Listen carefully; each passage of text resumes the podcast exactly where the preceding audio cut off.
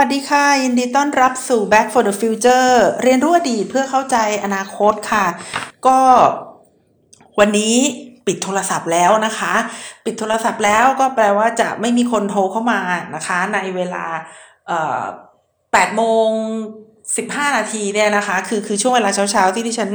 อัดเสียงเนี่ยนะคะ ก็จะ ไม่มีใครโทรเข้ามานะคะ ยกเว้นว่าจะโทรเข้ามาทางทาง messenger นะคะ ก็อาจจะติดอีกเครื่องหนึ่งนะคะ แต่ว่าเครื่องที่ใช้อัดเนี่ย ปิดเป็นโหมด เครื่องบินแล้วนะคะ โหมดอยู่บนเครื่องบิน เพราะฉะนั้นก็น่าจะไม่ได้รับการรบกวนใด ๆนะคะ ก็ต้องขออภัยด้วยนะคะในสองสาเทปที่ผ่านมาว่าเออมีคนโทรมาตอนเช้าเนาะมันมันก็เป็นเรื่องที่เออแปลกแปลกใจมากๆเลยนะคะ เพราะว่าปกติดิฉันจะอัดตอนเช้าไงอัดประมาณแบบ7จ็ดโมงกว่า8ปดโมงเนี่ยแล้ว วันทำงานก็คิดว่า เอ๊ะเขาเขาจะโทรมากันหรือนะคะ แต่ก็มีคนโทรมานะคะ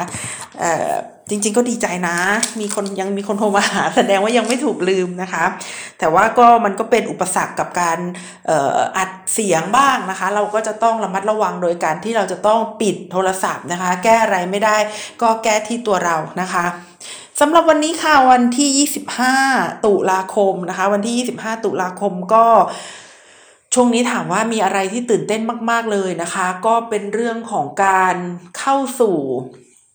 เฟสใหม่ของประเทศไทยนะคะ ก็คือเรื่องของการเปิดเมืองนะคะ เปิดประเทศนะคะต้อนรับนักท่องเที่ยวนะคะในเเห็นเขาก็กำหนดเป็นประเทศไว้นะคะประเทศที่ที่มีอัตราผู้ติดเชื้อน้อยหรือเปล่านะคะบางทีที่ฉันก็งงๆนะคะว่าเเขาใช้หลักการอะไรมามา เปิดประเทศนะคะ กับประเทศเหล่านั้นนะคะ แต่ก็ไม่เป็นไรหรอกก็ก็ได้แล้วนะคะ ทีนี้ดิฉันงงอยู่ประเทศหนึ่งซึ่งซึ่งเขาคือคือเขาเขาบอกว่าจีนเนี่ยเข้าได้อันอันนี้อันนี้ดีนะคะ จีนเข้าได้เนี่ยดี เพราะว่าจริง ๆ แล้วจีนก็เป็นประเทศหนึ่งที่มีการตรวจเชิงลึก ตรวจเชิงรุก นะคะ ค่อนข้างที่จะดีคือคือวันเดียวนี่ตรวจได้เป็นล้านนะคะ ก็คือถ้าเกิดมีเหตุที่ว่าเจอผู้ที่ติดเชื้อเนี่ยเขาก็จะสามารถใช้วิธีการต่างๆนะคะ ในการตรวจในการดูว่าใครเป็นแล้วก็แยกตัวนะคะ แล้วก็สามารถจัดการกับโควิดได้ดีเนี่ย ตรงนี้เนี่ยจีนทำได้ดีมาก ๆ เลยนะคะ ก็เพราะฉะนั้นถ้าจะรับจีนก็โอเคนะคะ ทีนี้มีจีนมีฮ่องกงนะคะ แต่ไม่มีไต้หวันนะคะดิฉันก็งงว่าอืมถ้าอย่างนี้คนไต้หวันอยากจะมาเมืองไทยเนี่ย จะไปอยู่ใน category ใดนะคะ จะไปบอกว่าเขาเป็นเอ่อเอ่อส่วนหนึ่งของจีนหรือนะคะ แต่เขาก็มีพาสปอร์ตของเขานะคะ แล้วแล้วจะยังไงเขาจะมาเข้ากลุ่มตรงไหนนะคะ ทีนี้วันก่อนก็คุยกับเพื่อนไปนะคะดิฉันก็บอกว่า เข้าใจว่าทางการไทยคงจะไม่ยอมใช้คำว่าไต้หวัน เพราะว่ากลัวว่าเอ่อจะมีปัญหากับกับกับกับจีนนะคะ จะมีปัญหากับจีน เพื่อนก็ก็กังวลใจอยู่ทีเดียวนะคะ ว่าเอเมื่อสิบกว่าปีที่แล้วมันยังไม่ได้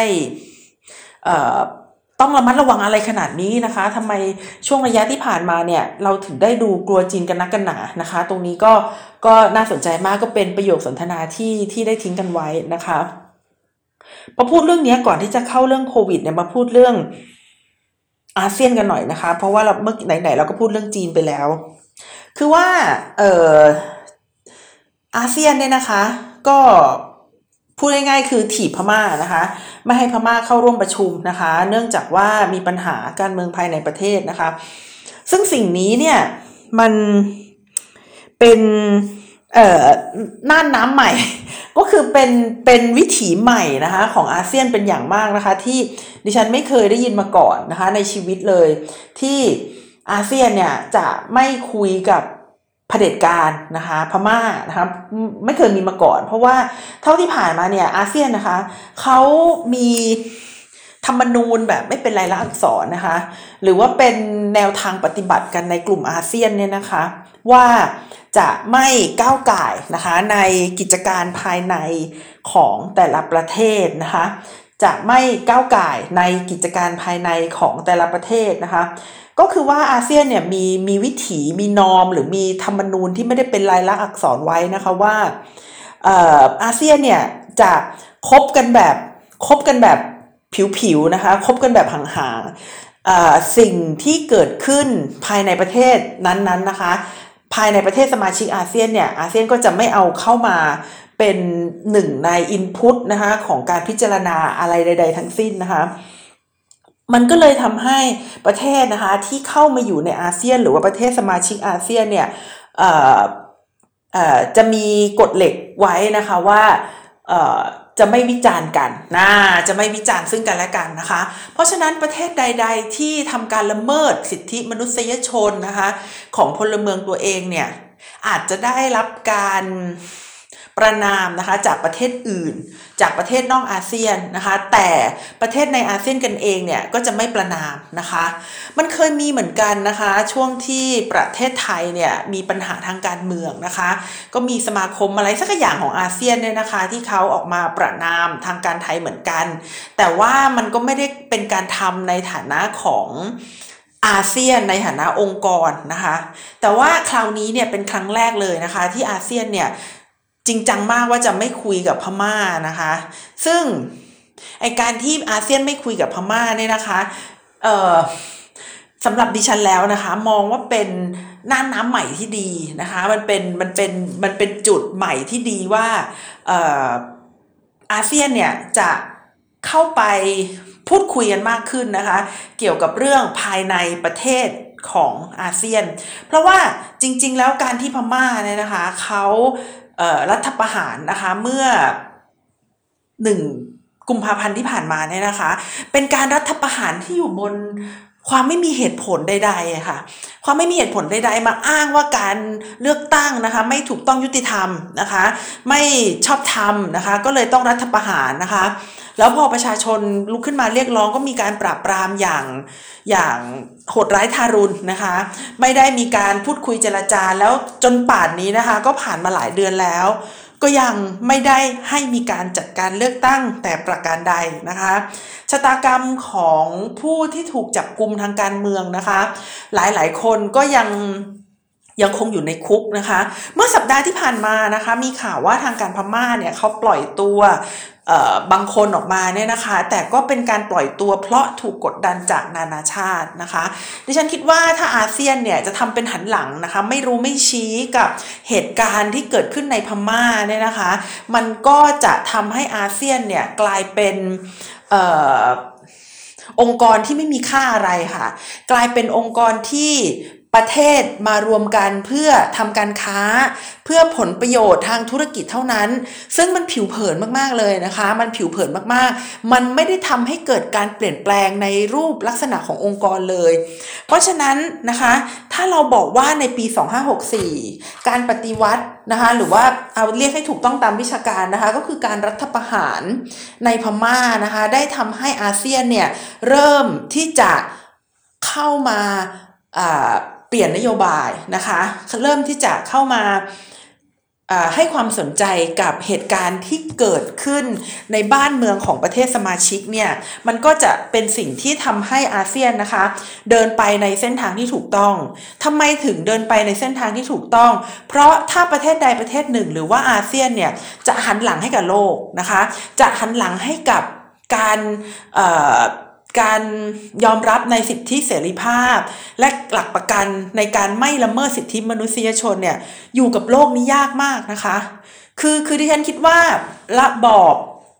อัตตนิยมนะคะ หรือว่าระบอบเผด็จการเนี่ย มันเป็นระบอบที่ไม่ยั่งยืนค่ะ มันจะอยู่ได้ชั่วครั้งชั่วคราวนะคะ แล้วในที่สุดแล้วเนี่ย มันก็จะต้องถูกทำลายไป เพราะระบอบอัตตนิยมเนี่ยนะคะ มันจะผูกตัวเองอยู่กับผู้นำนะคะ ผูกตัวเองอยู่กับผู้นำแล้วมนุษย์เรามันมันมันไม่ใช่เอ่ออิมมอร์ทัลนะคะ เราเป็นสิ่งมีชีวิตนะคะที่เกิดขึ้นตั้งอยู่ดับไปนะคะ เราจะตายถ้าเราไม่ได้ ตั้งสถาบันนะคะหรือว่าความเป็นองค์กรความเป็นหน่วยงานที่จะปกครองกัน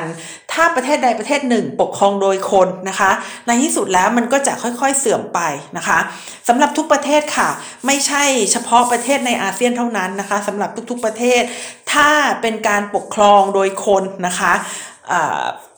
วันหนึ่งมันก็จะเสื่อมไปนะคะ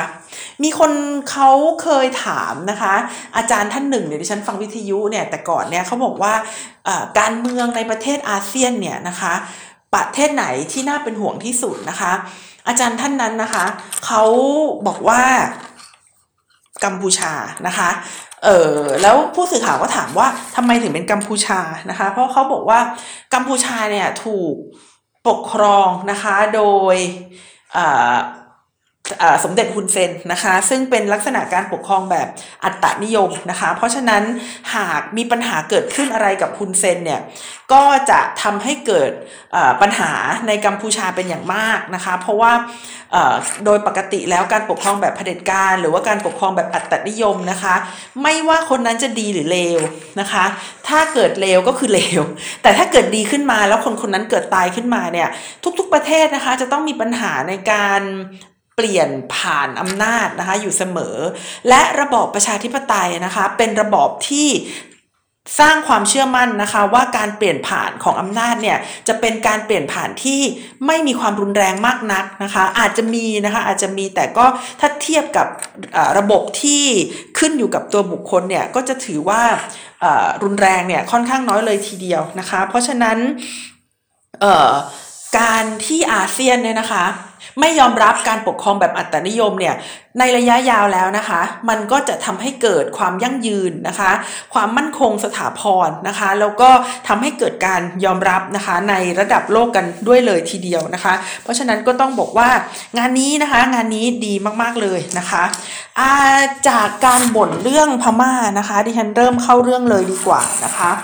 คือเปิดประเทศไทยนะคะ ศึกษาบทเรียนจากสิงคโปร์นะคะ เปิดประเทศไทยนะคะ ศึกษาบทเรียนจากสิงคโปร์คือว่าสิงคโปร์เนี่ยนะคะเขาได้พยายามที่จะเปิดประเทศมานะคะ ตั้งแต่เดือนสิงหาคมแล้วนะคะ คือคือเอ่อหลาย ๆ ประเทศในโลกเนี่ยนะคะ รวมทั้งประเทศในอาเซียนด้วยเนี่ยนะคะ ก็เริ่มที่จะใช้นโยบาย living with covid นะคะก็คืออยู่กับมันไปให้ได้นะคะ จะทำยังไงให้มีเอ่อเอ่อ new normal นะคะ ทีนี้เออจริง ๆ แล้วสิงคโปร์ก็ไม่ใช่ตัวอย่างที่ดีนักนะคะ ที่เราจะมาศึกษา เพราะว่าสิงคโปร์เนี่ยเขามีสถานภาพเป็น city state city state ในที่นี้ไม่ไม่ใช่ city state ในสมัยกรีกโบราณที่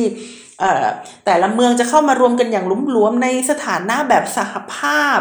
แล้วก็จะรวมกันทำสงครามอะไรเนี่ยนะคะคำว่า city state ในในปัจจุบันนี้นะคะ มันก็คือมันเป็นรัฐเล็กๆนะคะที่ที่มีความกระชับนะคะ มีความเป็นอันหนึ่งอันเดียวกันค่อนข้างสูงนะคะ แล้วก็บริหารจัดการภายในเนี่ยไม่ยากมากนะคะ คนสิงคโปร์ดิฉันไม่แน่ใจว่ามีเท่าไหร่นะคะ ก็ทั้งทั้งคนที่เป็น คนสัญชาติสิงคโปร์ด้วยนะคะ คนที่เป็น expat ด้วยนะคะ น่าจะอยู่ราวๆสี่ถึงห้าล้านคนนะคะ ประมาณนี้ก็คืออไม่ใช่ไม่ใช่เมืองใหญ่อะไรมากนะคะ แต่ก็เป็นประเทศเลยทีเดียวนะคะ ทีนี้นะคะทีนี้ในสิงคโปร์เนี่ยดิฉันบอกว่าอาจจะไม่ใช่ตัวอย่างที่ดี เพราะว่าสเกลในการจัดการมันน้อยนะคะแต่แต่อย่างน้อยสิงคโปร์นี่แหละคือคือแซนบ็อกที่แท้จริงนะคะก็คือเอ่อจะได้ดูนะคะว่าสิงคโปร์เขาจัดการอย่างไร แล้วเขาเกิดปัญหาอะไรบ้าง แล้วก็ถ้าเรามาเปรียบเทียบอย่างของบ้านเราเนี่ยจะเกิดอะไรนะคะ สาเหตุที่วันนี้ที่ฉันสนใจเรื่องการเปิดประเทศไทยนะคะ เพราะว่ามันมันใกล้มากๆแล้วนะคะ เรียกได้ว่ามันมันนับถอยหลังแล้วทีเดียวนะคะกลับกับนโยบายนะคะของนายกรัฐมนตรีพลเอกประยุทธ์จันโอชานะคะ ในการเปิดประเทศแล้วก็บอกแค่ว่าจะเปิดประเทศแล้วก็ไม่ได้ ไม่ได้บอกว่าตกลงแล้วเราจะเตรียมตัวอย่างไรบ้างนะคะ คือคือถ้าเทียบกับสิงคโปร์เนี่ยนะคะ ซึ่งแม้ว่าเขาจะเป็นประเทศเล็กๆเนี่ยนะคะ แต่เขาก็มีการถแถลงนโยบายที่ค่อนข้างที่จะชัดเจนนะคะเอ่อตอนที่เอ่อเอ่อ จะเปิดประเทศใหม่ๆเนี่ยนะคะนายกรัฐมนตรีค่ะลีเซียนลุงนะคะเขาได้พูดถึงยุทธศาสตร์นะคะในการอยู่ร่วมกับโควิดนะคะโดยไม่ต้องกลัวนะคะแต่ระมัดระวังนะคะอยู่กับโควิดแบบไม่ต้องกลัวนะคะแต่ระมัดระวัง แต่เมื่อถามว่าท่านนายกของเราบอกอะไรบ้างนะคะก็ก็ ส่วนใหญ่ก็คือจะบอกว่าจะเปิดประเทศนะคะ แต่ว่าก็ไม่ได้บอกว่าเราจะต้องเผชิญหน้ากับอะไรบ้างนะคะ ทีนี้ก่อนที่คุณ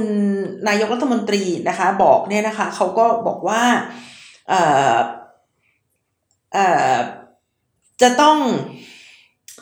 จะต้องยอมรับให้ได้นะคะว่าเมื่อเมื่อเปิดประเทศแล้วนะคะจะต้อง พบกับจำนวนผู้ติดเชื้อนะคะที่จะต้อง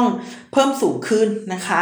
เพราะว่าสิงคโปร์เนี่ยปิดประเทศไม่ได้ตลอดไปนะคะ ปิดประเทศไม่ได้ตลอดไปแล้วเราจะต้องขยับแล้วจุดหนึ่งที่ทำให้กล้าขยับนะคะก็คือว่าสิงคโปร์เนี่ยมีอัตรานะคะการฉีดวัคซีนเนี่ยที่เรียกได้ว่า มากที่สุดนะคะที่หนึ่งในโลกเลยทีเดียวนะคะ มากที่สุดในโลกเลยทีเดียวนะคะ ซึ่งผลของการเปิดประเทศนะคะ นับจนถึงปัจจุบันนี้เนี่ยเราพบว่าโอ้โหกราฟมันขึ้นแบบชันมากนะคะ กราฟมันขึ้นแบบชันมาก สมกับที่คุณนายกรัฐมนตรีลีเซียนลุงของสิงคโปร์นะคะ ที่เขาได้พูดไว้นะคะว่า จะต้องยอมรับกับอัตราการติดเชื้อที่เพิ่มมากขึ้นก็คือสามพันกว่ากว่าสามพันกว่ากว่าต่อคนเอ้ยต่อต่อต่อวันนะคะซึ่งซึ่งมันเยอะมากเลยทีเดียวนะคะ แล้วถ้าเกิดมีการถามว่าเออที่บอกว่าสิงคโปร์เนี่ยเขาเขาฉีดวัคซีนได้มากที่สุดประเทศหนึ่งในโลกแล้วเขาฉีดประมาณกี่เปอร์เซ็นต์ของจำนวนประชากรนะคะ ดิฉันก็ได้ไปค้นค้นข้อมูลนะคะ แล้วก็ จริง ๆ แล้วมันก็ไม่ได้ค้นยากมากมายนะคะ เดี๋ยวนี้มันก็มีเอ่อ Google แล้วก็มันเป็นสิ่งที่คนสิงคโปร์ภูมิใจด้วยก็เลยหาข้อมูลได้ง่ายนะคะ ประชากรของสิงคโปร์ 43 เออ83เปอร์เซ็นต์นะคะ 83เปอร์เซ็นต์เนี่ยก็คือว่าฉีด โดสที่ 2 แล้วนะคะ ฉีดโดสที่ 2 แล้ว เพราะฉะนั้นนะคะในในตอนที่ก่อนจะเกิดประเทศเปิดประเทศเนี่ยนะคะ ท่านนายกรัฐมนตรีลีเซียนลุงของสิงคโปร์เนี่ยนะคะเขาได้พยายามนะคะสื่อสารกับประชาชนนะคะ แล้วก็พยายามบอกประชาชนว่ามันต้องเปลี่ยน mindset นะคะ เราจะต้องอยู่กับโควิดให้ได้ เราต้องมียุทธศาสตร์นะคะในการอยู่กับโควิดนะคะ ที่สำคัญนะคะก็คือว่าต้องไม่กลัวจนเกินไปนะคะ จะต้องไม่ไม่ไม่เอ่อคือคือคือต้องเปลี่ยนว่าเออโควิดเนี่ยมันอันตรายจริง ๆ อันอันนี้ก็คือยังยังจะต้องทำกิจกรรมต่างๆ ด้วยความระมัดระวังนะคะ แต่ว่าแต่ว่านะคะจะต้องเอ่อมี มี new normal นะคะ new normal ของสิงคโปร์นะคะ ก็ไม่ใช่แค่ใส่หน้ากากนะคะ ไม่ใช่แค่มี social distancing เท่านั้นนะคะ สิงคโปร์เขาได้ให้ booster เอ่อเอ่อ injection นะคะ หรือว่าให้วัคซีน booster วัคซีนกระตุ้นเข็มที่3เนี่ยนะคะ กับคนสิงคโปร์ที่อายุ มากกว่า 30 ปีขึ้นไปก่อนนะคะ คือคือคนที่อายุมากกว่า 30 ปีแล้วได้2 boost 2 2 2โดสมาแล้วก็จะได้ booster นะคะ แล้วของเขาของเขาก็จะเป็น mRNA เป็นหลักนะคะ คือไฟเซอร์กับโมเดอร์นานะคะ ก็ยังได้ booster เลยนะคะ นอกจากนี้แล้วนะคะเขาก็มีกฎนะคะที่ห้ามคนที่ไม่ฉีดนะคะ คนบางคนก็ก็ไม่ฉีดยานะคะ แล้วก็บางทีเนี่ยไปไปละเมิดเขาก็ไม่ได้ก็เขาไม่อยากฉีดนะคะ แต่ว่า บังคับให้เขาฉีดไม่ได้นะคะ บังคับให้เขาฉีดไม่ได้แต่ห้ามนะคะ ให้เขามีกิจกรรมทางสังคมนะคะ เช่น ไม่ให้เข้าไปใช้งานในสถานที่สาธารณะต่างๆนะคะ อย่างเช่นร้านอาหารผับบาร์ห้างสรรพสินค้านะคะต่างๆเหล่านี้นะคะ ห้ามคนที่ไม่ได้รับวัคซีนเนี่ยเข้าใช้บริการในสถานที่สาธารณะเหล่านั้นนะคะ ซึ่งก็รับได้ในระดับหนึ่งนะคะ สาเหตุที่รับได้ก็คือว่า ทำให้เห็นนะคะว่าเขาไม่ไปละเมิดสิทธิเสรีภาพของประชาชน ตราบเท่าที่ประชาชนคนนั้นจะไม่ละเมิดสิทธิเสรีภาพของคนทั่วๆไปนะคะ คือฉีดวัคซีนแล้วมันก็ติดได้ อันนี้อันนี้ก็จริงนะคะ แล้วมันก็เราเราก็เห็นอยู่ว่าคนฉีดวัคซีนครบ 2 โดสแล้ว แต่ก็ติดได้นะคะ แต่ว่าเอ่อจะทำอย่างไรนะคะในการลดโอกาสการติดนะคะ ก็คืออย่าพยายามนำคนที่สามารถ เป็นพาหะนะคะในการนำโรคเนี่ยนะคะเข้ามาในสถานที่สาธารณะนะคะ ตรงนี้ก็เข้าใจได้นะคะ นอกจากนี้แล้วนะคะสิ่งที่น่าสนใจสำหรับสิงคโปร์นะคะก็คือเขาปรับระบบต่างๆนะคะในประเทศของเขาเนี่ยให้จัดการนะคะให้ ตอบสนองนะคะ ตอบปัญหาเนี่ยได้ให้ให้ง่ายที่สุดนะคะ คือคือเขาใช้คำนี้นะคะ drastically simplify นะคะก็คือก็คือต้องทำอะไรให้ง่ายที่สุดนะคะเอ่อทั้งนี้เนี่ยนะคะเอ่อเขาพยายามที่จะให้ ระบบในการเข้ารับการรักษาสุขภาพเนี่ยนะคะ เกิดขึ้นอย่างง่ายที่สุดนะคะ ไม่ไม่สลับซับซ้อนนะคะ ใครป่วยนะคะ ก็ถ้ามีอาการที่ไม่ได้มากมายนักนะคะ ก็สามารถที่จะทำโฮมไอโซเลชันได้นะคะ อนอกจากนี้แล้วเนี่ยนะคะในเรื่องของระบบที่ง่ายเนี่ยดิฉันยังคิดไปนะคะว่าก็คงไม่ได้อยู่ที่ระบบสาธารณสุขอย่างเดียวนะคะ ก็คงเป็นที่ระบบอื่นๆด้วยก็คือต้องปรับระบบการบริหารภาครัฐนั่นเองค่ะ ให้ประชาชนเนี่ยสามารถเข้าถึงได้โดยง่าย แล้วก็มีประสิทธิภาพสูงนะคะ นี่ก็คือสิ่งที่ภาครัฐจะทำดังนั้นนะคะ ภาครัฐของสิงคโปร์เนี่ยเขาไม่ได้แค่เอาวัคซีนมาฉีด หรือเขาไม่ได้แค่ตั้งกฎนะคะ ภาครัฐไม่ได้ทำเท่านั้น แต่ภาครัฐก็ต้องรู้จักที่จะปรับตัวเองด้วยนะคะ ถ้าสังเกตแล้วก็จะพบว่ามันค่อนข้างที่จะต่างจากบ้านเราพอสมควรนะคะ ที่บ้านเราเนี่ยเก่งในการตั้งกฎนะคะ ให้ตั้งกฎอะไรเนี่ยตั้งเก่งมากเลย แล้วก็จับคนทำผิดกฎเนี่ยนะคะ ถ้าเกิดกิดไม่ได้เป็นลูกหลานใครเนี่ยก็จะจับได้ง่ายมากเลย แต่ปัญหาก็คือว่าตัวภาครัฐเนี่ยได้ปรับตัวให้คนเนี่ยเข้าไปใช้บริการภาครัฐ ได้ตรงเป้าได้ตรงจุด แล้วก็รวดเร็วหรือเปล่านะคะ ตรงนี้ก็เป็นสิ่งที่เราต้องเรียนรู้จากสิงคโปร์นะคะ ว่าถ้าเราต้องการเปิดประเทศแล้วเนี่ยเราจะต้องทำสิ่งเหล่านี้ให้เกิดขึ้นด้วย แม้แต่มันอีกแค่ 6 วันอะ วันนี้วันที่ 25 แล้วแค่ 6 วันเราจะเปิดประเทศนะคะ นี่ฉันยังไม่แน่ใจเลยว่า วันนี้ที่ฉันพูดช้าไปหรือเปล่านะคะ แต่ก็ถึงจะพูดยังไงแต่ก็เราก็ยังไม่มีฝ่ายหัวนะคะฝ่ายฝ่ายที่เป็นระดับนโยบายเนี่ยที่จะเข้ามามองถึงประสิทธิภาพของหน่วยงานราชการนะคะให้ให้ทำงานให้มีประสิทธิภาพอะ่ะจริง ๆ แล้วถ้าถ้าสิงคโปร์เขาพูดถึงระบบสาธารณาสุขนะคะ ก็เข้าใจได้ไงเพราะว่าระบบ ระบบราชการของเขานะคะ ไม่ว่าจะเป็นระบบการศึกษาหรือว่าการติดต่อราชการเนี่ยมันมันง่ายมากนะคะ แล้วมันก็ทำเสร็จภายในเป็นนาทีนะคะ ดิฉันเคยไปทำงานนะคะ แล้วก็ไปขอ work permit เนี่ยคือคือคือคนธรรมดาโง่ๆอย่างดิฉันนะคะ สามารถไปขอได้โดยที่ไม่ต้องใช้ ไม่ต้องใช้เอ่อเอ่อเอเจนซี่อะค่ะคือ คือคือคือมันมีโต๊ะต่างๆ ที่ที่ทำให้เราเข้าไปแล้วมันก็ smooth นะคะ มันเป็น one stop service ที่ที่ดีมากนะคะ อย่างถ้าเกิดไปทำบัตรประชาชนที่ประเทศไทยเนี่ย โอ้โห เราไปกันหลายโต๊ะเหลือเกินนะคะ กว่าจะกว่าจะได้ทำนะคะ แต่ของสิงคโปร์เนี่ยเขารวดเร็วนะคะ แล้วเขาก็สามารถทำได้อย่างมีประสิทธิภาพ อันนี้ก็คือแบบว่า 20 ปีที่แล้วไง แล้วแล้วแล้วตอนนี้ก็เลยเข้าใจว่าเออเขาก็แค่ปรับระบบสาธารณสุขที่น่าจะต้องทำให้มันสมูทกว่านี้นะคะ เนื่องจากมีการรบกวนนะคะของโควิดเท่านั้นเองนะคะ เขาบอกว่า สาเหตุนะคะที่จำเป็นจะต้องปรับระบบสาธารณสุขให้ง่ายมากขึ้นนะคะ เพราะว่าถ้าคนติดเชื้อเพิ่มมากขึ้นนะคะ อาจจะต้องอาจจะต้องออมีคนที่เข้าไปใช้บริการของระบบสาธารณสุขมากขึ้นนะคะ แล้วก็อาจจะ นำพาไปสู่การล็อกดาวน์นะคะ ในบางคลัสเตอร์ได้นะคะ แต่ว่าสิ่งที่สำคัญนะคะของสิงคโปร์นี่คะที่เขาบอกไว้ก็คือว่า จะต้องปกป้องระบบสาธารณสุขนะคะ และบุคลากรนะคะบุคลากรในในระบบสาธารณสุขนะคะ ดังนั้นนะคะสิ่งที่สิ่งที่นายกไทยนะคะ หรือว่าคนคนไทยไม่ได้ยินจากท่านนายกเนี่ยนะคะเขาอาจจะทำก็ได้นะคะ นายกไทยไม่ได้บอกหรือเราไม่ได้ยินกับท่านนายกนะคะ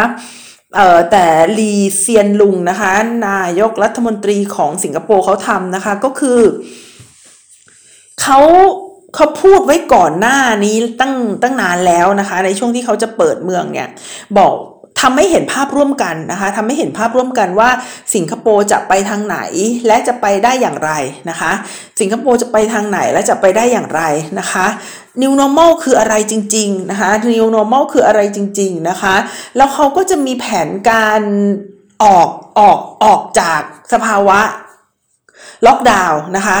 แผนการออกจากสภาวะล็อกดาวน์เป็นสิ่งที่สำคัญมากนะคะ เพราะจะได้ทำให้ ภาคธุรกิจนะคะแล้วก็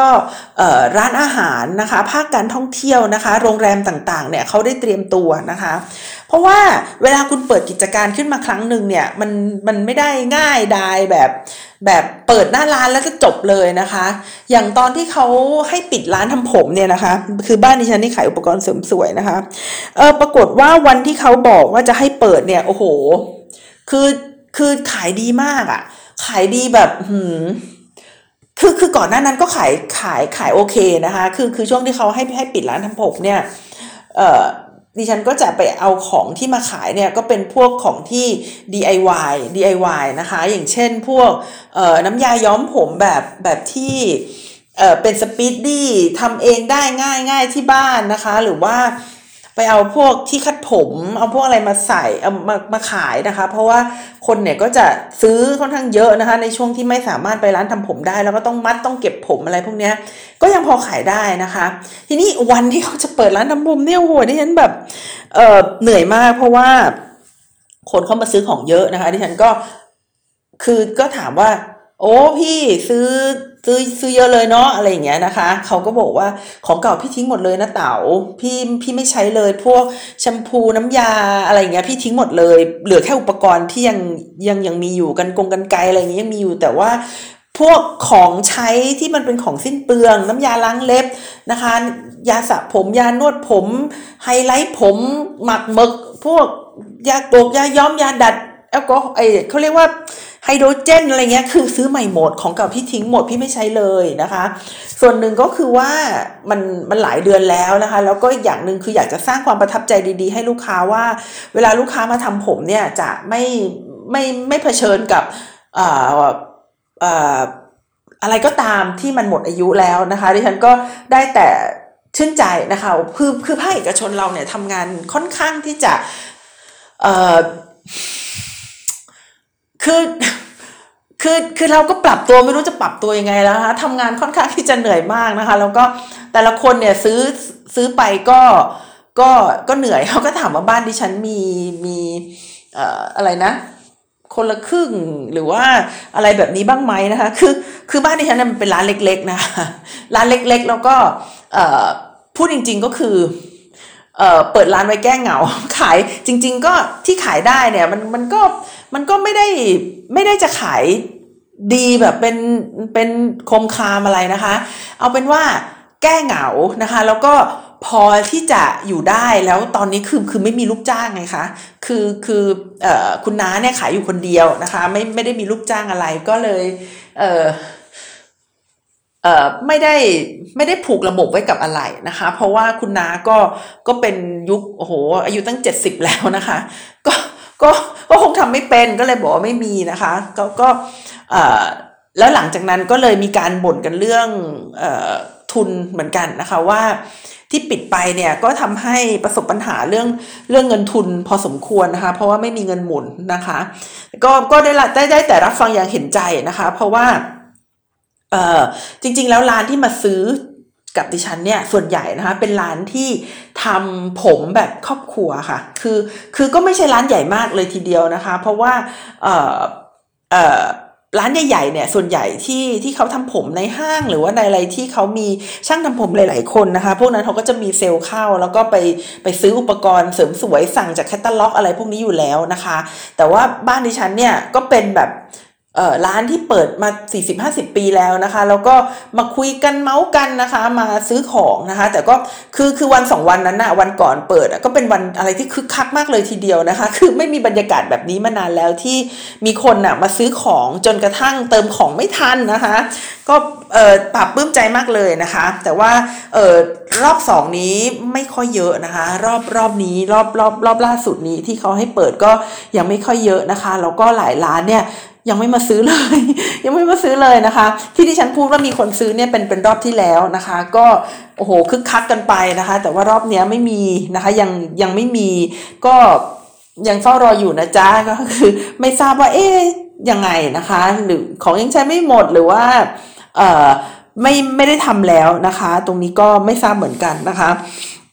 แต่ก็อย่างที่บอกนะคะว่าจะปิดจะเปิดเมื่อไหร่ หรือว่ามีแผนอย่างไรเนี่ยก็จะต้อง เชิญเอกชนมาให้ความคิดเห็นนะคะ ต้องต้องพูดกันอย่างค่อนข้างที่จะเห็นภาพร่วมกันพอสมควรนะคะ ไม่ใช่ว่าจะคอยรอฟังคำสั่ง เพราะว่าการเปิดกิจการขึ้นมาในแต่ละครั้งเนี่ยเงินทุนไม่ใช่น้อยๆนะคะ แล้วก็กิจการที่มีลูกจ้างเนี่ยยิ่งยิ่งจะลำบากนะคะ เพราะว่าการที่จะนำคนงานกลับคืนมาเนี่ยก็ ก็ไม่ใช่ไม่ใช่ง่ายนะคะ ก็บอกว่าตอนนี้ก็ก็ยังดีที่บ้านดิฉันเนี่ยไม่ได้เป็นบ้านที่เอ่อเอ่อมีสต็อกของมากนะคะ อุ้ยถ้ามีสต็อกของมากก็ซวยเลยนะ เพราะว่าของพวกนี้มันซื้อขาดไง แล้วมันก็ไม่สามารถที่จะคืนได้ แล้วถ้าเขาปิดปิดร้านเสริมสวยไปประมาณหกเดือนเนี่ยของบ้านที่ฉันก็คือต้องทิ้งหมดเลยนะ แต่แต่พอดีว่า มันก็ไม่ได้สต็อกเยอะแยะอะไรมากมายนะคะ ก็เลยเราเราก็ยังมีลูกค้าขาจรที่มาซื้อยาย้อมผมเป็นซองๆนะคะซองละ 35 บาทอะไรพวกนี้ยังยังยังพอมีอยู่นะคะ ก็เลยยังพอที่จะขายได้นะคะ เพราะฉะนั้นนะคะเอ่อ new normal นะคะของสิงคโปร์เนี่ยเป็นสิ่งที่รี เซียนลุงนะคะ พยายามที่จะเล่าให้กับคนสิงคโปร์ฟังนะคะ แล้วก็มีแผนนะคะอยู่เสมอนะคะ ว่าจะต้องเปิดเศรษฐกิจให้ได้นะคะ โดยทำให้เกิดความสูญเสียชีวิตนะคะ ต่อผู้คนเนี่ยน้อยที่สุดนะคะ New Normal ของสิงคโปร์ในช่วงเปิดประเทศคราวนี้ในการอยู่กับโควิดคืออะไรนะคะ ก็คือการที่ระบบสาธารณสุขนะคะ จะต้องไม่แต่งต้องต้องไม่ ตึงเครียดนะคะจนเกินไปนะคะ ระบบสาธารณสุขนะคะ จะต้องไม่ตึงเครียดจนเกินไปนะคะสองนะคะให้คนได้ออกมาเจอกันนะคะ ให้คนมามีชีวิตนะคะให้กลับมามีชีวิตบ้างนะคะ สิงคโปร์เนี่ยจริง ๆแล้ว แล้วให้คนได้ออกมาเจอกันก็ออกมาเจอกันในในกล่องอยู่ดีนะคะ แต่ว่ามันก็ยังดีกว่าอยู่อยู่ในคอนโดแล้วมันก็ไม่มีอะไรทำนะคะ แล้วก็ในครั้งนี้เขาจะมีคณะทำงานนะคะ ซึ่งเขาเรียกว่า multi ministry task force นะคะคอยมอนิเตอร์นะคะว่าการเปลี่ยนแปลงนะคะของการติดเชื้อนี่เป็นอย่างไรนะคะ ก็จะได้ปิดนะคะหรือเปิดได้ทันท่วงทีนะคะ คือในปีที่ผ่านมาเนี่ยท่านนายกเนี่ยเขาเขาพูดเองนะคะเขาพูดเองว่ามันเกิดอะไรขึ้นเขาจะทำอะไรมีเรื่องอะไรที่ต้องกังวล มีเรื่องอะไรที่เราจะสู้ไปด้วยกันเนี่ยนะคะ จะมีนายกรัฐมนตรีทำนะคะ แต่ว่าในในใน การเปิดเมืองครั้งใหม่นี้นะคะ ก็จะมี Task Force นะคะ Task Force มาพูดเองนะคะ แต่ดิฉันก็ยังไม่แน่ใจนะคะว่า Task Force เนี่ยจะพูดได้เหมือนลีเซียนลุงหรือเปล่า เพราะว่าเวลาลีเซียนลุงเขาพูดอะเขาไม่ได้พูดแบบแบบเอ่อพูดว่าจะทำอะไรอย่างเดียวนะคะ แต่เขามีเหตุมีผลมีข้อมูล backup นะคะ ยกตัวอย่างเช่น ตอนที่เขาพูดถึงวัคซีนให้เด็กเนี่ยนะคะ เขาก็บอกว่าเอ่อ ตอนนี้ทางการสิงคโปร์นี่นะคะ ก็ได้พยายามเฝ้าดูนะคะ การฉีดวัคซีนในเด็กนะคะ ในต่างประเทศนะคะ อย่างเช่นสหรัฐอเมริกานะคะ แล้วเราก็จะฉีดให้เด็กของเรานะคะ เมื่อสหรัฐอเมริกาเนี่ยเขาเอ่อ approve วัคซีนนะคะ ที่จะฉีดให้เด็กนะคะ ทั้งนี้เนี่ยก็เพื่อความปลอดภัยนะคะ เพื่อความปลอดภัยเป็นที่ตั้งเลยทีเดียวนะคะ แล้วก็ อย่างน้อยนะคะไปในต้นปีหน้าเนี่ยก็จะได้ฉีดวัคซีนให้กับเด็กแล้วนะคะ คือจริงๆแมสเซจสั้น ๆ เนี่ย ของลุงลีเนี่ยนะคะ มันทำให้เราเห็นนะหนึ่งก็คือว่า เอ้ยรัฐบาลไม่ได้อยู่เฉยนะ รัฐบาลเนี่ยพยายาม ดูอยู่แม้จะผลิตเองไม่ได้นะคะแม้จะผลิตเองไม่ได้ แต่เราก็มีเอ็กซ์เพรสนะคะที่คอยเฝ้าระวังว่าต่างประเทศเนี่ยเขาฉีดให้เด็กเขาแล้วหรือยังนะคะ มันปลอดภัยเต็มที่หรือยังนะคะ และที่สำคัญนะคะ บอกว่าระยะเวลาคร่าวๆนะคะ ที่จะรอคอยก็คือประมาณต้นปีหน้าเนี่ย ก็น่าจะได้ฉีดให้กับเด็กของเราแล้วนะคะ ฟังนี้มันก็ใจชื้นไงว่า เออโอเคนะเข้าใจละ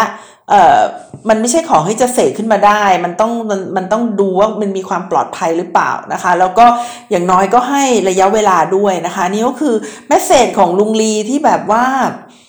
มันมันฟังแล้วชุ่มชื่นหัวใจนะคะ หรือว่าเรื่องเรื่องเรื่องที่น่าน่าอัศจรรย์อย่างเช่นจำนวนผู้ติดเชื้อที่เพิ่มมากขึ้นนะคะ ลุงลีก็ออกมาพูดเหมือนกันนะคะ แล้วคือเวลาลุงลีออกมาพูดเนี่ยแกจะไม่พูดเหมือน สบคที่จะคอยโทษว่าประชาชนตะกาศตกอะไรแบบนี้นะคะเขาบอกว่าใช่ใช่ตอนนี้มีจำนวนผู้ติดเชื้อมากขึ้น แต่นะคะด้วยสิ่งที่เราทำไปเนี่ยนะคะจำนวนผู้ติดเชื้อนะคะ จะค่อยๆนะคะจะค่อยๆลดลงนะคะ เราอาจจะบอกให้แน่ชัดไม่ได้นะคะ ว่าจำนวนผู้ติดเชื้อเนี่ยจะลดลง เมื่อไหร่นะคะ แต่ว่าในเมื่อเราตัดสินใจที่จะเปิดประเทศแล้วเนี่ยนะคะ เราก็จะต้องยอมรับนะคะให้กับผู้ติดเชื้อที่จะต้องเพิ่มมากขึ้น ทีนี้เขายกตัวอย่างว่าในต่างประเทศเนี่ยเวลาจำนวนผู้ติดเชื้อสูงขึ้นนะคะ แล้วเขาก็จะมีกระบวนการบางอย่าง อย่างเช่น social distancing เพิ่มมากขึ้น หรือว่าปิดคลัสเตอร์บางส่วน หรือว่าการตรวจเชิงรุกอะไรพวกนี้นะคะ เขาบอกว่า ในต่างประเทศเนี่ยเวลามันเกิดปัญหาแบบนี้นะคะ ก็จะสามารถทำให้ผู้ติดเชื้อเนี่ยมีจำนวนที่ลดลงได้นะคะ ภายใน 1 เดือนนะคะ เราเคยทำสำเร็จแล้วและเราก็จะทำให้สำเร็จอีกนะคะคือคือพอฟังแล้วมันคือคือคือพอฟังแล้วมันดูแบบ เออนะคะ ก็เข้าใจแล้วนะคะ ว่าตอนนี้รัฐบาลได้รับรู้ปัญหาหนึ่ง มียอมรับว่ามีปัญหาเกิดขึ้นนะคะสองก็คือเอ่อพูดถึงว่าเขามีวิธีการแก้ไขที่เคยประสบความสำเร็จในอดีตนะคะ แล้วก็เราจะทำมันได้อีกครั้งหนึ่งนะคะ แล้วก็ให้ให้ระยะเวลาด้วยนะคะ ลุงลีเนี่ยแกแกแกเวลาแกพูดอะไรนะคะ แกชอบให้แกชอบให้ measurement นะคะ คือแกชอบมีตัวชี้วัดอยู่ในคำพูดของแกนะคะมันทำให้คนฟังเนี่ยรู้สึกว่า เออ ไม่ใช่ว่า อีกไม่นานอีกไม่นานอีกไม่นานนะคะเออพูดถึงอีกไม่นานคือโทรศัพท์ดิฉันเนี่ยก็เริ่มจะแบตเสื่อมอยู่บ้างนะคะดิฉันก็เลยเอออยากได้โทรศัพท์ใหม่ เพราะว่า พอเอาไปเปลี่ยนแบตแล้วเนี่ยนะคะ ปรากฏว่าเออเปลี่ยนมาได้ไม่กี่เดือนเนี่ยแล้วแบตมันบวมนะคะ จนกระทั่งโอ้โห ปุ่มปุ่มนี่ก็เด่นออกไปหมดเลยดิฉันก็เลยคิดว่าเราก็ไม่ควรเปลี่ยนแบตมากกว่าสองครั้งแล้วเปล่าอะไรอย่างเงี้ยนะคะ ก็เลยอยากจะซื้อโทรศัพท์ใหม่นะคะ ทีนี้ก็ไปพรีออเดอร์ไว้ยี่ห้อหนึ่งแล้ว คือคือมันมันถึงวันส่งแล้วแหละ แต่ว่า เจ้าหน้าที่เขาก็ติดต่อมาว่า ยังไม่มีของนะคะกดังยังไม่ส่งของมาให้ดิฉันก็ถามว่าเมื่อไหร่เขาก็บอกว่าจะส่งให้เร็วที่สุดดิฉันฟังแล้วก็แบบ อืมนะคะก็เลยก็เลยบอกว่าเอองั้นแคนเซิลไม่เอาก็ได้นะคะ นี่แหละก็เลยก็เลยจะเล่าให้ฟังว่า เออ จริงๆแล้วนะคะการสื่อสารกับสาธารณชนเนี่ยนะคะควรที่จะควรที่จะมี KPI ด้วยว่าเราจะทำบริการนะคะของเราเสร็จเมื่อไหร่นะคะ ทีนี้หลังจากที่ดิฉันได้ฟังเรื่องของศึกษาบทเรียนจากสิงคโปร์พูดถึงเรื่องนโยบายของรัฐบาลแล้วเนี่ยนะคะดิฉันก็สงสัยนะคะว่า เออ มันเกิดอะไรขึ้นกับสิงคโปร์นะคะทำไมสิงคโปร์ถึงได้มีจำนวนผู้ติดเชื้อนะคะอ่าแล้วก็ผู้เสียชีวิตเนี่ยเพิ่มมากขึ้นเป็นอย่างยิ่งนะคะในช่วงเอ่อหนึ่งเดือนที่ผ่านมาเนี่ยนะคะ ทั้งทั้งที่นะคะเขาเขาบังคับสวมหน้ากากในที่สาธารณะนะคะเขามี social distancing นะคะแล้วก็เขามีฉีดวัคซีนกระตุ้นบูสเตอร์นะคะ เข็มที่ 3 ให้กับประชาชนแล้วเนี่ยแต่แต่ทำไมนะคะเอ่อคือจำนวนคนเสียชีวิตก็มากขึ้นนะคะ แล้วก็จำนวนผู้ติดเชื้อก็มากขึ้นนะคะ 3,000 กว่ารายนะคะในแต่ละวันนะคะ ก็พบว่านะคะผู้ที่ติดเชื้อส่วนใหญ่นะคะก็คือก็คือผู้สูงอายุนะคะ ทีนี้ข่าวเขาบอกนะคะบอกว่า เราจะต้องแก้ไขปัญหาโดยการให้ผู้สูงอายุเนี่ยได้รับวัคซีนเพิ่มมากขึ้นนะคะ แล้วก็ได้รับ booster นะคะและได้รับ booster เนี่ยเพิ่มมากขึ้นนะคะเอ่อก่อนหน้านี้นะคะก่อนหน้านี้เนี่ยก็ต้องยอมรับนะคะว่า สิงคโปร์เนี่ยเป็นประเทศที่ควบคุมการติดเชื้อได้ได้ดีมากประเทศหนึ่งในโลกเลยนะคะ แล้วพอพลเมืองได้รับวัคซีนมากขึ้นนะคะ ก็อย่างที่ได้บอกว่าประมาณ 83%ของจำนวนประชากรนะคะประเทศสิงคโปร์ก็เลยมาเดินหน้านะคะในการฟื้นเศรษฐกิจนะคะต้องพยายามปลดปล่อยนะคะ กิจกรรมต่างๆ ทางเศรษฐกิจ เพราะว่าสิงคโปร์เนี่ยเขาเป็นเมืองเศรษฐกิจนะคะเขาเป็นเมืองค้าขายแล้วเขาเป็นเมืองที่เชื่อมกับโลกนะคะ ถ้าเขามัวแต่จะมาปิด ปิดปิดประเทศอย่างเงี้ยก็คงไม่ได้นะคะ ทีนี้ถ้าถามว่าจำนวนผู้ติดเชื้อนะคะ แล้วก็ผู้เสียชีวิตเนี่ยมาจากไหนนะคะ จากรายงานของสิงคโปร์เนี่ยนะคะเขาบอกว่ามันมาจากกลุ่มคนที่ยังไม่ได้ฉีดวัคซีน ซึ่งซึ่ง ซึ่งไม่ได้ไม่ฉีด เพราะว่ารังเกียจหรืออะไรยังไงนะคะ แต่ว่าบางคนเนี่ยเขาเป็นโรคประจำตัวบางอย่าง ซึ่งไม่สามารถฉีด mRNA ได้นะคะ นี่ก็เลยเป็นสาเหตุนะคะที่ทำไมวัคซีนตายนะคะ ของประเทศจีนเนี่ยถึงถูกรวมอยู่ในบัญชีวัคซีนหลักนะคะของสิงคโปร์แล้วนะคะเมื่อวานนี้ดิฉันอ่านในเพจกรรมกรข่าวของของคุณสรยุทธ์นะคะ แล้วสามีก็ยื่นยื่น iPad มาให้ถามว่า เอ้ยเรื่องนี้จริงเหรอ ช่วยเช็คหน่อยซิว่า วัคซีนจีน วัคซีนเชื้อตายของจีนเนี่ยถูกรวมในบัญชียาหลักของสิงคโปร์ดิฉันก็บอกว่าเออเดี๋ยวหาให้ ก็ไปเซิร์ชใน Channel New Asia นะคะเขาก็บอกก็ปรากฏว่ามันเป็นข่าวจริงนะคะ แต่ว่าเออมันขึ้นอยู่กับ condition ที่ว่า คนสิงคโปร์เนี่ยจำนวนมากเลยทีเดียวนะคะ ก็คือ 10 กว่าเปอร์เซ็นต์เนี่ยที่ยังไม่ได้ฉีดวัคซีนนะคะ อันเนื่องมาจากอาจจะมีโรคประจำตัวบางอย่างนะคะ หรือว่าอาจจะเป็นกลุ่มเด็กนะคะ จึงทำให้ไม่ได้ฉีดวัคซีนนะคะ ทีนี้คนที่ฉีดวัคซีนแล้วนะคะ ถึงแม้ว่าจะเป็น mRNA เนี่ยเพราะว่าสิงคโปร์นี่นะคะเขาฉีดไฟเซอร์กับโมกับกับโมเดอร์นานะคะ แต่ว่ามันปกป้องผู้สูงอายุไม่ได้มากนะคะ แล้วก็ปกป้องผู้ที่มีโรค โรคต่างๆเนี่ยไม่ได้มากนะคะ แล้วเขาก็มาดูสถิตินะคะ ปรากฏว่า 30%ของผู้เสียชีวิตเนี่ยนะคะ อายุมากกว่า 60 ปีขึ้นไป และมีโรคประจำตัวนะคะ และสิ่งนี้เนี่ยมันสอดคล้องกับงานศึกษาที่ว่านะคะ วัคซีนเนี่ยไม่ว่าจะเป็นยี่ห้อไหนก็ตามทีเนี่ย ไม่สามารถปกป้องชีวิตของผู้สูงอายุและผู้ที่มีสุขภาพที่ดีได้มากนักนะคะ ถึงแม้กระนั้นก็ตามนะคะ สิงคโปร์ก็ยังมีจำนวนคนตายที่ที่อยู่ในระดับกลางๆนะคะ ก็คือดิฉันลองไปดูแล้วเนี่ยประเทศอื่นๆ อย่างเช่น ญี่ปุ่น ญี่ปุ่นนี่อัตราการเสียชีวิตน้อยมากทั้งทั้งที่มีผู้สูงอายุเยอะมากนะคะ ก็คือแค่ 0.14 ต่อล้านคนเท่านั้นนะคะ เกาหลีใต้ก็มีน้อยมากนะคะ 0.28 นะคะ ออสเตรเลีย 0.58 นี่ก็น่าจะแปลว่า ระบบสาธารณสุขเขาค่อนข้างดีนะคะ แล้วเขาก็สามารถเข้าถึงได้นะคะ ของสิงคโปร์นี่ 1.77 ดิฉันไม่ทราบว่าของไทยเท่าไหร่นะคะ แต่ว่าถ้าใน บราซิลนะคะหรือว่าสหรัฐอเมริกาเนี่ยเยอะทีเดียวนะคะเยอะเยอะแบบเป็นเป็นอย่างอเมริกานี่4.96นะคะเยอะเยอะทีเดียวเลยนะคะ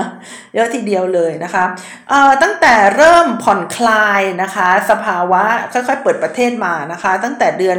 สิงหาคมเป็นต้นมาเนี่ยนะคะ ผู้คนก็ติดเชื้อนะคะ เพิ่มมากขึ้นมากกว่าช่วงพีคของปีที่แล้วนะคะ ถึง 3 เท่าปีที่แล้วเนี่ยฉันจำได้ว่าตอนที่มันมีคลัสเตอร์แรงงานต่างต่างด้าวเนี่ยนะคะ ประมาณพันกว่าคนนะคะ ตอนนี้ก็ประมาณ 3,000กว่าคนก็น่าจะประมาณ 3 เท่านะคะ น่าจะประมาณ 3 เท่านะคะ แล้วเข้าไปดูนะคะว่าส่วนใหญ่แล้วคนเสียชีวิตมาจากไหนเนี่ยเราพบว่าส่วนใหญ่นะคะคนตายมาจากคนที่ไม่ได้วัคซีนนะคะ แล้วก็คนที่ได้รับวัคซีนนะคะ ส่วนใหญ่ก็จะมีอาการน้อยนะคะ หรือว่าไม่ได้แสดงอาการใด ๆเลยนะคะ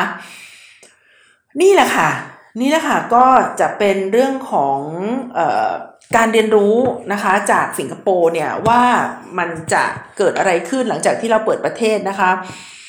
หนึ่งนะคะก็คือเรื่องของการติดเชื้อเนี่ยจะต้องมีเพิ่มมากขึ้นอย่างแน่นอนนะคะ ก็ต้องก็ต้องเข้าใจนะคะสองนะคะก็คือเอ่อก็ต้องถามนะคะว่าภาครัฐเนี่ยให้เอ่อเอ่อให้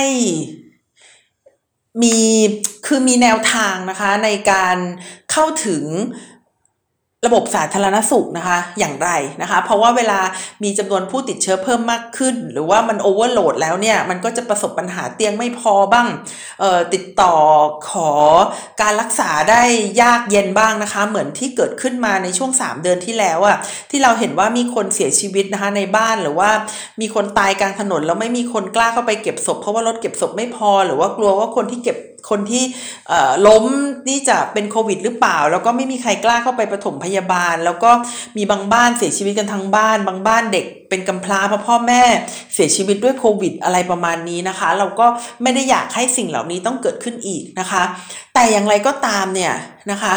เปิดประเทศแล้วจำนวนผู้ติดเชื้อเพิ่มแล้ว สร้างความตึงเครียดให้กับระบบสาธารณสุขแล้วนะคะ เราจะต้องนึกถึงนะคะบุคลากรทางการแพทย์ด้วยนะคะว่า พวกเขาเหล่านั้นนะคะจะต้องเป็นผู้ที่เป็นผู้ที่เสียสละนะคะอย่างไรนะคะ เราคงไม่ได้อยากใช้คำนี้นะคะคำว่าเสียสละเนี่ยมันมันเป็นคำที่ไม่ได้อยากจะใช้กับใครทั้งนั้นนะคะไม่ไม่ไม่ได้อยากให้ใครจะต้องทำงานโอเวอร์โหลดทั้งนั้นนะคะ ก็อาจจะต้องมีการปรับนะคะมีการปรับว่าถ้าเกิดเกิดคลัสเตอร์ใหญ่นะคะ ภาครัฐเนี่ยจะต้องตอบสนองนะคะต่ออโรคต่างๆอย่างไรนะคะนี่ก็เป็น 3 ประการนะคะที่ได้เรียนรู้จากสิงคโปร์ค่ะ ค่ะสำหรับวันนี้นะคะดิฉันนัชชาพัฒนอมรกุลค่ะ แล้วก็ไทย political database นะคะ ต้องขอลาคุณผู้ฟังไปก่อนนะคะ ก็ขอให้โชคดีแล้วก็ไม่มีใครที่ดิฉันรู้จักเป็นโควิดด้วยนะคะ สวัสดีค่ะ